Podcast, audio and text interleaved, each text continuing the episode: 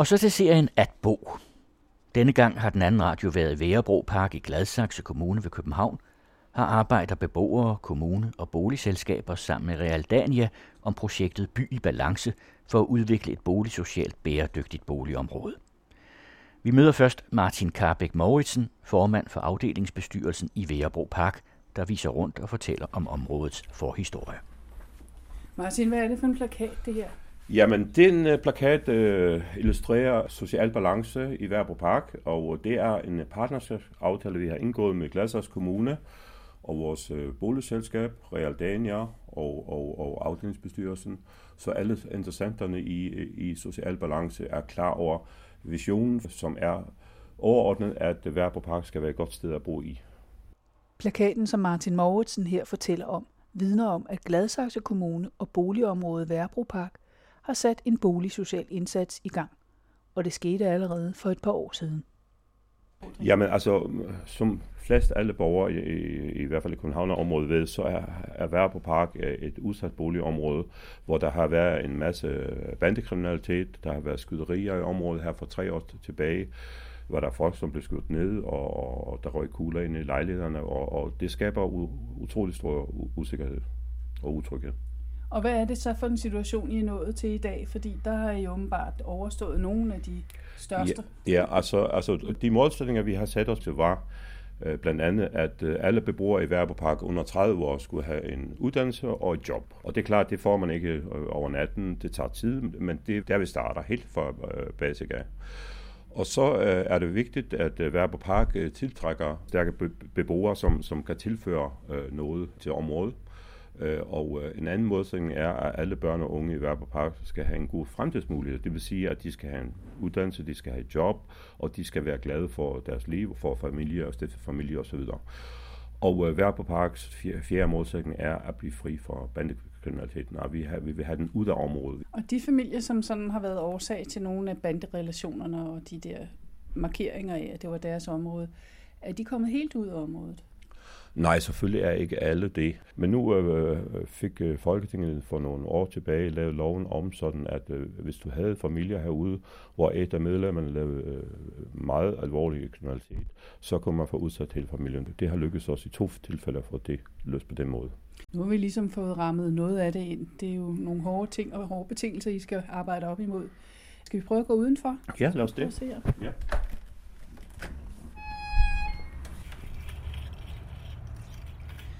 Projektet By i Balance er et nyt samarbejde mellem afdelingsbestyrelsen i Værbro Park, de to boligselskaber i området, Gladsaxe Kommune og Realdania.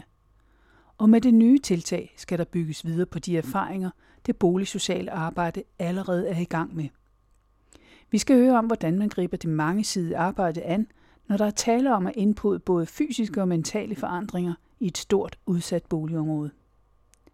I Gladsaxe Kommune har man i flere år haft en vision for kommunens boligområder. Annette Otto, der er chefkonsulent og tovholder for alle de parter, der skal udarbejde en strategisk udviklingsplan for projektet By i Balance, forklarer kommunens visioner. Vi har et øh, byråd, som har en vision om, at alle vores bydele skal være i social balance, og at det sted, man bor, ikke i sig selv skal, øh, skal være begrænsende for de muligheder, man har i sit liv. Og det er sådan i dag, at øh, et barn, der vokser op i et boligområde, Øh, hvor koncentrationen af sociale udfordringer er stor, har relativt set en ringere chance for at klare sig godt her i livet. Og det har vi et byråd, som, som ønsker at skabe de bedste muligheder for, at alle børn får, får chancelighed. Så, så det er jo det, vi blandt andet vil opnå med det her. Værbro Park ligger isoleret øh, fra den øvrige del af byen. Det gør den både fysisk, den er omkranset af nogle store øh, hovedfærdselsårer, så det er ikke sådan bare lige øh, at komme til bydelen. Den ligger sådan lidt kanten af, op mod vores bygrænse. Og så er den også isoleret sådan rent mentalt. Altså øh, beboerne i Værbro Park øh, opfatter øh, de meget, at, at de er en del af et boligområde, og ikke så meget en del af en bydel. Så det er både fysisk og, og, og, og mentalt, at den er afgrænset fra byen. Hvordan er det så fra kommunens side? Hvad er det for nogle mål, I, I har sat jer op på? Vi har jo en, øh, en ambition om, at øh, alle vores øh, bydele i øh, Gladsaxe Kommune skal være attraktive og mangfoldige. Og det, at øh, man vokser op i en bestemt øh, bydel, boligområde, ikke i sig selv skal være en begrænsende mulighed for de chancer, man har i livet. Et barn skal vokse op i et mangfoldigt miljø. Vi ved, at det skaber øh, større muligheder for chancelighed og for at kunne lykkes og mestre sit eget liv. Vi er jo i gang med at prøve blandt andet at lave en masse interviews øh, i bydelen. Så altså, det vi jo arbejder rigtig meget på, det er, hvordan er det, øh, de fysiske indsatser kan understøtte de sociale indsatser. Og det er der ikke noget klart svar på. Det er jo noget af det, vi skal prøve at finde ud af nu øh, i det arbejde, vi har foran os det næste års tid. Værebro Park har omkring 3500 beboere, heraf 600 børn. Der er mere end 1400 legemål og nogle få erhvervslejemål i den såkaldte centergang med lidt butikker og et bibliotek, læge- og tandlægeklinik. Over halvdelen af beboerne har en anden etnisk baggrund end dansk, Uddannelsesniveauet er lavt, og arbejdsløsheden stor. Den karakteristik præger også de to andre boligområder i Esbjerg og Høje Tostrup, der er med i By i Balance-projektet. Programchef Astrid Brugs Thomsen fra Realdania. Det byggede miljø påvirker jo mennesker, Øh, og det, der karakteriserer de her boligområder, det er, at de ligger uden for bymidterne, de ligger i forstederne, de ligger typisk isoleret med større vejeanlæg omkring. Det vil sige, det er boligblokke med mange enheder i, mange boligenheder i, som er meget ensartet i deres karakter. De er entydige af at være almene boliger, det vil sige, der er ikke forskellige boligformer. Du kan ikke øh, ligesom både lege noget og eje noget, eller have en andelsbolig, øh, eller have studieboliger i, i samme boligområde. Typisk er de entydige i den profil. Øh, og boligområderne er bygget i en tid, hvor vi fik kendskab til beton, hvor det var, som vi siger, lidt populært kransborgerne, der besluttede, hvordan boligerne kom til at se ud. For der skulle bygges meget, øh, og det skulle gå stærkt. Øh, og så blev der bygget de her sådan, store klodser, som vi så sidder med i dag. Det, der så samtidig er sket for nogle af boligområderne, havde faktisk indtænkt noget, noget detaljhandel, noget butiksliv. Men det, der så er sket, der er kommet nye måder at handle på. Vi har fået internethandlen.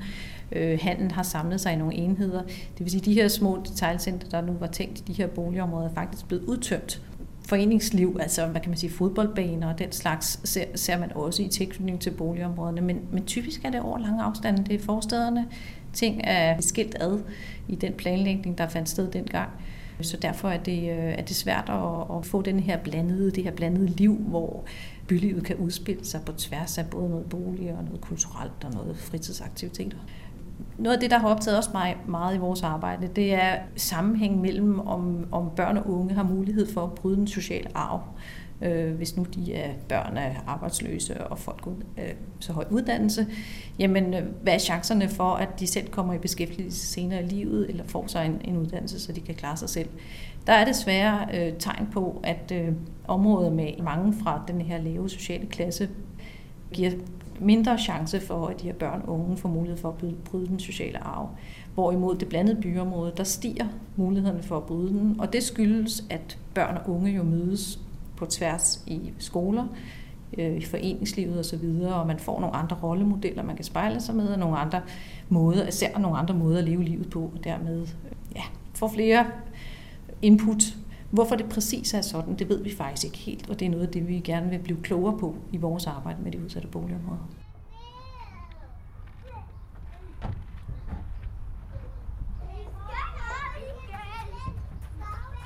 Men lad os prøve at gå over mod det, du kalder ja, lupen der. Ja, så se. Altså, lige nu så går vi faktisk ned igennem midten af bebyggelsen. Øh, det, som vi kalder for pergolaen, den går gennem hele bebyggelsen, og det vil sige, at man kan gå øh, tørskod og, og op til Netto og handle og hjem igen.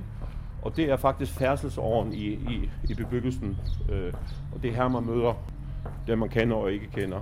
Hvor mange blokke er der? Vi har otte blokke, tre øh, relativt høje blokke, øh, som har, øh, jeg tror det var syv eller otte etager, og så har vi øh, fem blokke, som har øh, fire etager.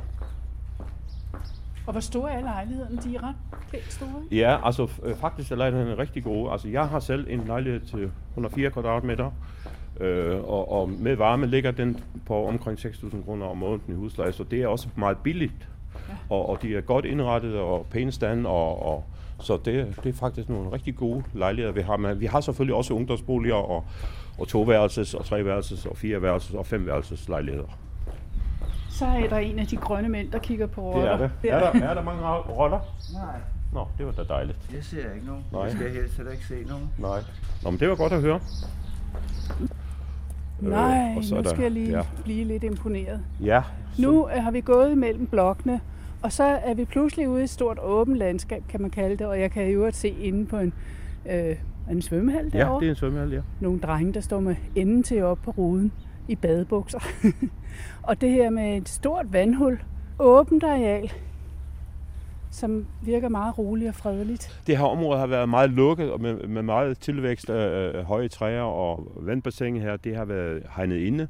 Så øh, var det sådan, at øh, så har vi søgt øh, Realdania, som, som har penge øremærket til nogle rekreative øh, ting og formål, og Mærsk øh, familien øh, om, om penge til. Det bliver et såkaldt loop, og et loop øh, er sådan en, en, en jernkonstruktion, som består af, af nogle gangbroer, og, og, som går op og ned. Så når vi havde, øh, havde en, en, en sø, som var, som var bundfældet med en masse øh, segment og, og andet øh, skidt i, og, og, og det er en regnvandsbassin, som øh, øh tilhører Nordvand, som er det selskab i området her, som skal sørge for, at vi får drikkevand og, og andet godt. De øh, har så sammen med kommunen besluttet, at de vil for, for det første rense søen, så vil de øh, lave øh, søen øh, til et øh, rekreativt område på den måde at forstå, at øh, de har lagt nogle, øh, nogle øh, gangbroer og noget ned, ned i vandet, så at børnene kan faktisk øh, rende rundt øh, tværs op, over, over vandet. Øh, og, og kigge i øh, vandet, sådan at de for eksempel med skolen kan komme herned og kigge, hvad sker der, hvad, hvad, hvad, er der for nogle dyr, som lever i vandet. Det er også en del af planen her for at åbne området op for, for omverdenen, så man kan se, hvad der er inde i området, plus det er, at svømmehallen får et bedre udsyn ind over området. Og det er en meget populær svømmehal øh, her i Gladsaxe, som øh, har 600-800.000 besøgende om året. Så kommer man ind i svømmehallen, hvis Ja. man går videre der. Altså før i tiden var, var, var, var det faktisk lukket her, så man ikke kunne komme op til svømmehallen skolen den her vej. Man kunne komme op, øh, op ad trappen, men, men øh, det fik vi så over til kommunen om, at det var bedre at lave en sti, så man både med cykler og barnevogne og andre ting kunne ko- komme ind og ud af området øh, af den her sti. Egentlig skulle man ud, ud, på, ud på stamvejen og så køre hele vejen rundt, og så for at komme op i skolen. Apropos skolen, som i øvrigt for et par år siden skiftede navn fra Værebro Parkskolen til Skovbrynet Skole, er der endnu en udfordring. Der ligger et hav af privatskoler i nabolaget, og forældre, der bor i villakvarteret i nærheden, og mange af beboerne i bebyggelsen vælger privatskolerne. Og så fravælger de den lokale kommuneskole på grund af det store antal børn med anden etnisk baggrund end dansk. Både Værbro Parks bestyrelsesformand Martin Karbæk Mauritsen og chefkonsulent i Gladsaxe Kommune, Annette Otto, forklarer her, hvad der kan gøres og hvor konkret der skal gås til værks. Først Annette Otto om skolen. Jeg tror, at skoledistriktet er omkring en potentielt 1000 elever, vi har, og vi kan tiltrække 300. Det vi gør på skolen, det er at styrke dens faglige profil. Vi har blandt andet lavet en Go Global-linje, som er en international linje, og der kan vi se nu, at der tiltrækker vi elever fra andre skoler, som vælger at komme ind på, øh, på, skov, på Skovbryne skole for at gå på Go Global-linjen. Det her øh, boligområde skal være lige så attraktivt som mange af vores andre boligområder. Kan man få nogle velbjergede eller velfungerende familier til at flytte ind i Værboparken? Det er jo det, der er udfordringen, fordi der er jo som sådan ikke noget øh, galt med lejlighederne. Det er nogle dejlige lejligheder, godt i stand, øh, store, rummelige, lyse. Mm, Men de lever måske ikke helt op til manges forventninger til, til en moderne bolig. Der er også nogle fortællinger om boligområdet, som jeg tror skræmmer rigtig mange. For når vi taler med dem, der bor derude, så er hovedparten jo rigtig glade for at bo der. Og den er snart 50 år gammel. Ja, og, og da boligområdet blev bygget, der var det jo enormt attraktivt. Der var det jo øh, arbejderfamilier, der flyttede ud af byen til lys og luft. Vi har jo en øh, masse, en masse professionelle folk, som i øjeblikket går ud i området og prøver at, ligesom at, at banke på dørene og tage en god snak med de her familier omkring, øh, hvordan øh, de får, vi får de unge mennesker bedst i vej med en uddannelse eller et job. Og det har vi relativt god succes med. Hvordan er engagementet i møder fra beboerne selv, synes du? Øhm, ja, det, det er jo nok lidt forskelligt, fordi nogen er meget engagerede, øh, nogen øh, holder sig lidt i baggrunden. Andre, de tænker måske også, jamen det her, det er et sted, jeg bor er ikke et sted, jeg nødvendigvis behøver at engagere mig i. Lidt ligesom vi andre nødvendigvis heller ikke engagerer så meget i vores egen grundejerforening. Der kan godt være en tendens til, at vi tænker, fordi man bor her, så forventes der, at man har et større øh, socialt engagement i sit boligområde end ellers, men, men de er jo mennesker ligesom alle os andre, så det, det er jo meget forskelligt, hvor, hvor engageret de er, men, men, men, men det er nok generelt et fortal, vi i øjeblikket har fat i, men det er jo også noget af det, vi skal arbejde med. Folk, der bor her, skal jo så også motiveres for at for eksempel øh, lære noget mere sprog, eller bare have kontakt med andre, Ja. øh, til at begynde nede Ja. i de små. Det har vi delvis med aftenskoler, øh, danskundervisning og, og, og så videre. Vi holder nogle øh, fester i området, for eksempel en stor eatfest, hvor der kommer også mange udefra og, og besøger øh, vores eatfest. Og, og vi har fodboldklubben, som, som har turneringer og inviterer og, og andre fodboldklubber ind i området og spille mod hinanden. Og, så der bliver lavet forskellige ting, og kommunen så selvfølgelig prøver også at lokke også beboere ud øh, til de andre faciliteter, de har i kommunen. Men øh, nu har du boet her i, i en hel del år, mere Ja. end 10 år i hvert Ja, fald. ja. Hvad er din erfaring med, hvor engageret beboerne er? Hvis vi tager afdelingsmødet som ud- udgangspunkt, så er det sådan, at, øh, at øh, når vi indkalder til afdelingsmødet en gang om året, så kommer der mellem 70, og hvis vi har øh, tv-programmer eller 100 katte på dagsordenen, så kommer der måske 120 øh, ud af de 3500 beboere, eller 4, øh, 1435 legemål.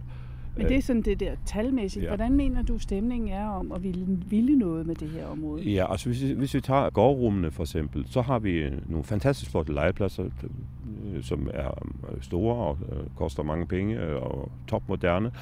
Vi har nogle flotte grillpladser, hvor folk kan sidde og grille, øh, og, Og det bruger de. det bruger de rigtig meget. Øh, Hvad hvis nu der er en, en gruppe, der siger, vi vil godt have nogle haver?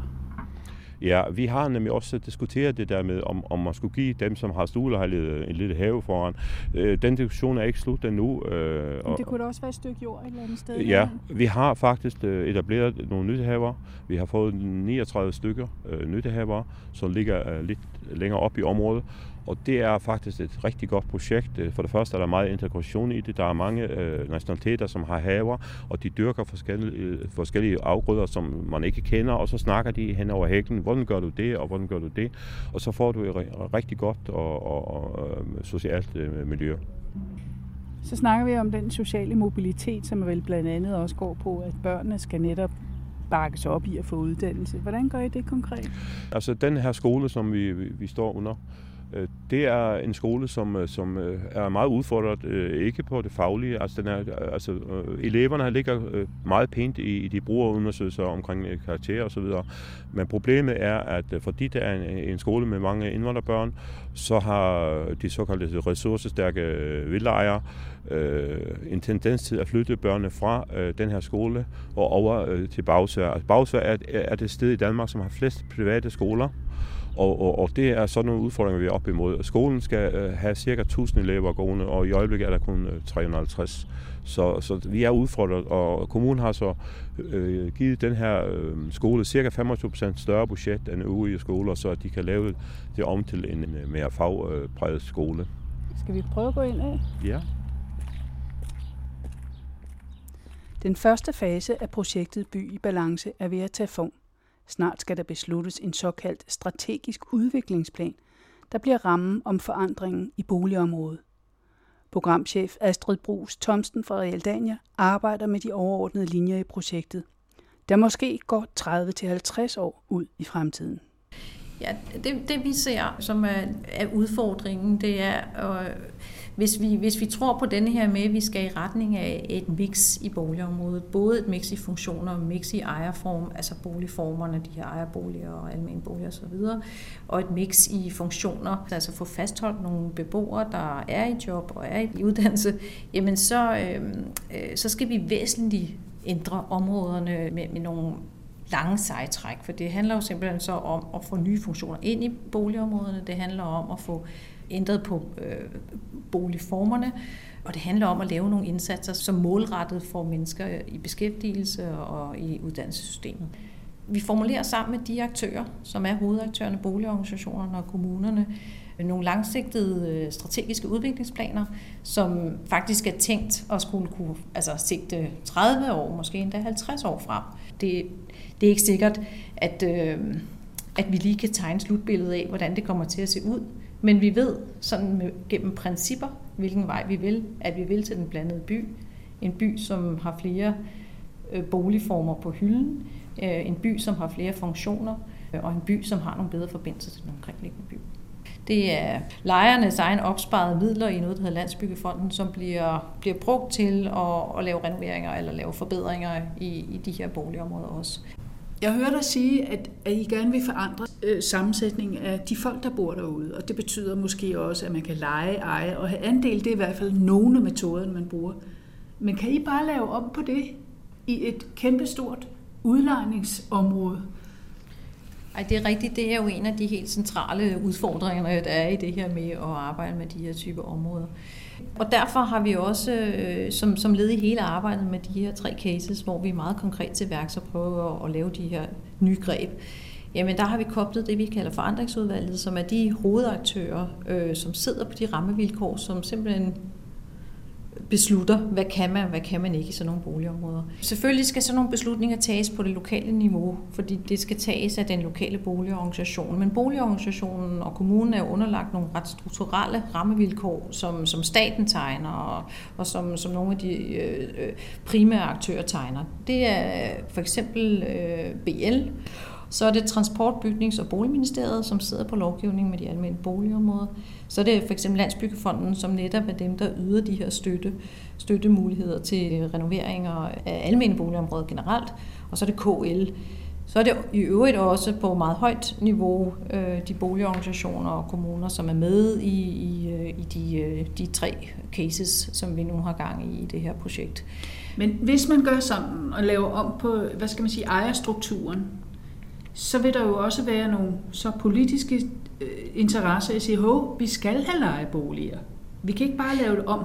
Uh, det er et rigtig godt spørgsmål, for det er enormt vigtigt, at vi jo forstår, hvad den almindelige boligsektor og den boligform kan. Og noget af det, som indsatsen handler om, det er også at sige, at vi skal løfte blikket og se det i et byperspektiv. Det vil sige, hvis vi går ind og ændrer lidt på strukturen i de her almindelige boligområder, som i øvrigt tilbyder boliger til, til folk, som ikke tjener øh, helt det samme som dem, der har råd til at købe parcelhuset, jamen så skal vi jo huske, at vi i nogle af de boligområder, hvor at vi bygger, bygger nyt, at vi også får den type boliger ind. Øh, så der er, hvad kan man sige, et mix der også. Det, det er jo ikke nok at lede efter mixet i det udsatte boligområde det handler også om at lede efter mixet i de nye byudviklingsområder. Så, så, så det er klart, at det er derfor, det bliver en strukturel diskussion af, hvordan kan vi få billigere boliger ind i de nye byudviklingsområder, som måske i høj grad er præget af ejerboliger, og hvordan kan vi samtidig så få ejerboliger ind i de her billigere boligområder, for simpelthen at lede efter det sociale mix hele vejen rundt i byen.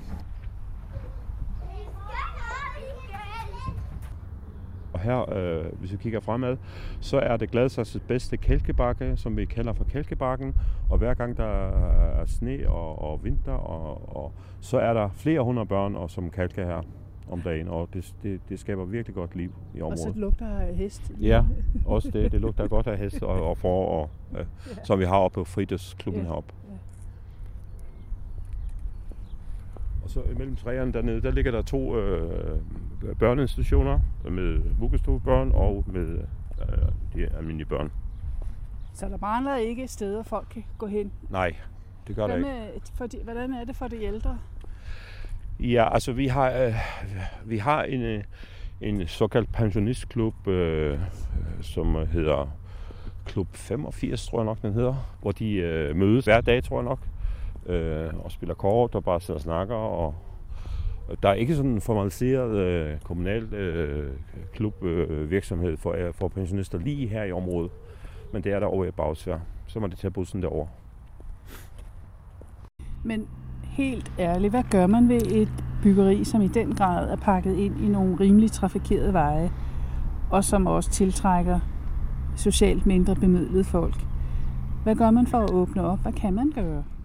Ja, altså, øh, det er klart, at, øh, at man kan gøre noget, men det er ikke noget, man gør overnight. Altså, det er noget, som tager tid.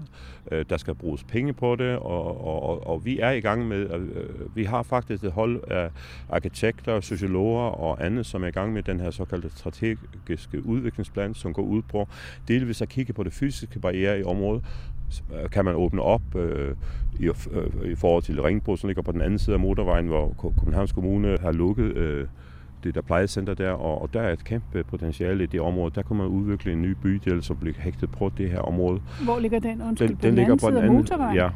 Hvordan skal man kunne komme derover? Jamen, der snakker de om at lave nogle broer og nogle øh, forskellige ting. Nogle fysiske løsninger. Og så er det om, om, om, om, om at bryde øh, øh, murer ned, som, øh, som øh, lukker for udsyn, og, og der er mange ting. Og så er det også det øh, mentale om at få skabt nogle socioøkonomiske virksomheder i området, øh, som gør, at der, der, der bliver en dynamik i, i området. Men med din erfaring og med det byggeri, du så nu bor i, siger det der så noget om, at arkitektur præger mennesker? 100% sikkert. Altså, altså, i 70'erne, der havde man den der uh, tankegang med at bygge uh, altså, ud fra et uh, funktionalitetsprincip. Man byggede stort, og, og, og hele området, der skulle være apotek, og der skulle være hotel, og der skulle være restauranter, og der skulle være butikker, og der, du skulle kunne gå i Sutsko fra dit hjem og handle og, og gå til lægen, og så køre hjem igen. Det vil sige, du skulle ikke ud af området. Og det princip er ligesom øh, opblødt, og der er kommet nye idéer om, om hvordan man bor og nye boformer. Og nu er det sådan, at, øh, at, at øh, vores udfordring er at få åbnet om, området op og sige, kom ind og besøg os, og lad os komme ud og kigge, hvad sker der derude.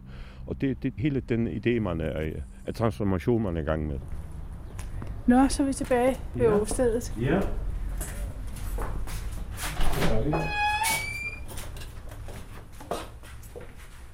Mm, nu dufter af kakao. Eller Så bliver der rumsteret i køkkenet. Ja, hun laver, er klar til frokost. Man kan få frokost her fra 12 til 1 til 15 kroner. Hej. Hvor mange plejer der at komme når, sådan til en frokost?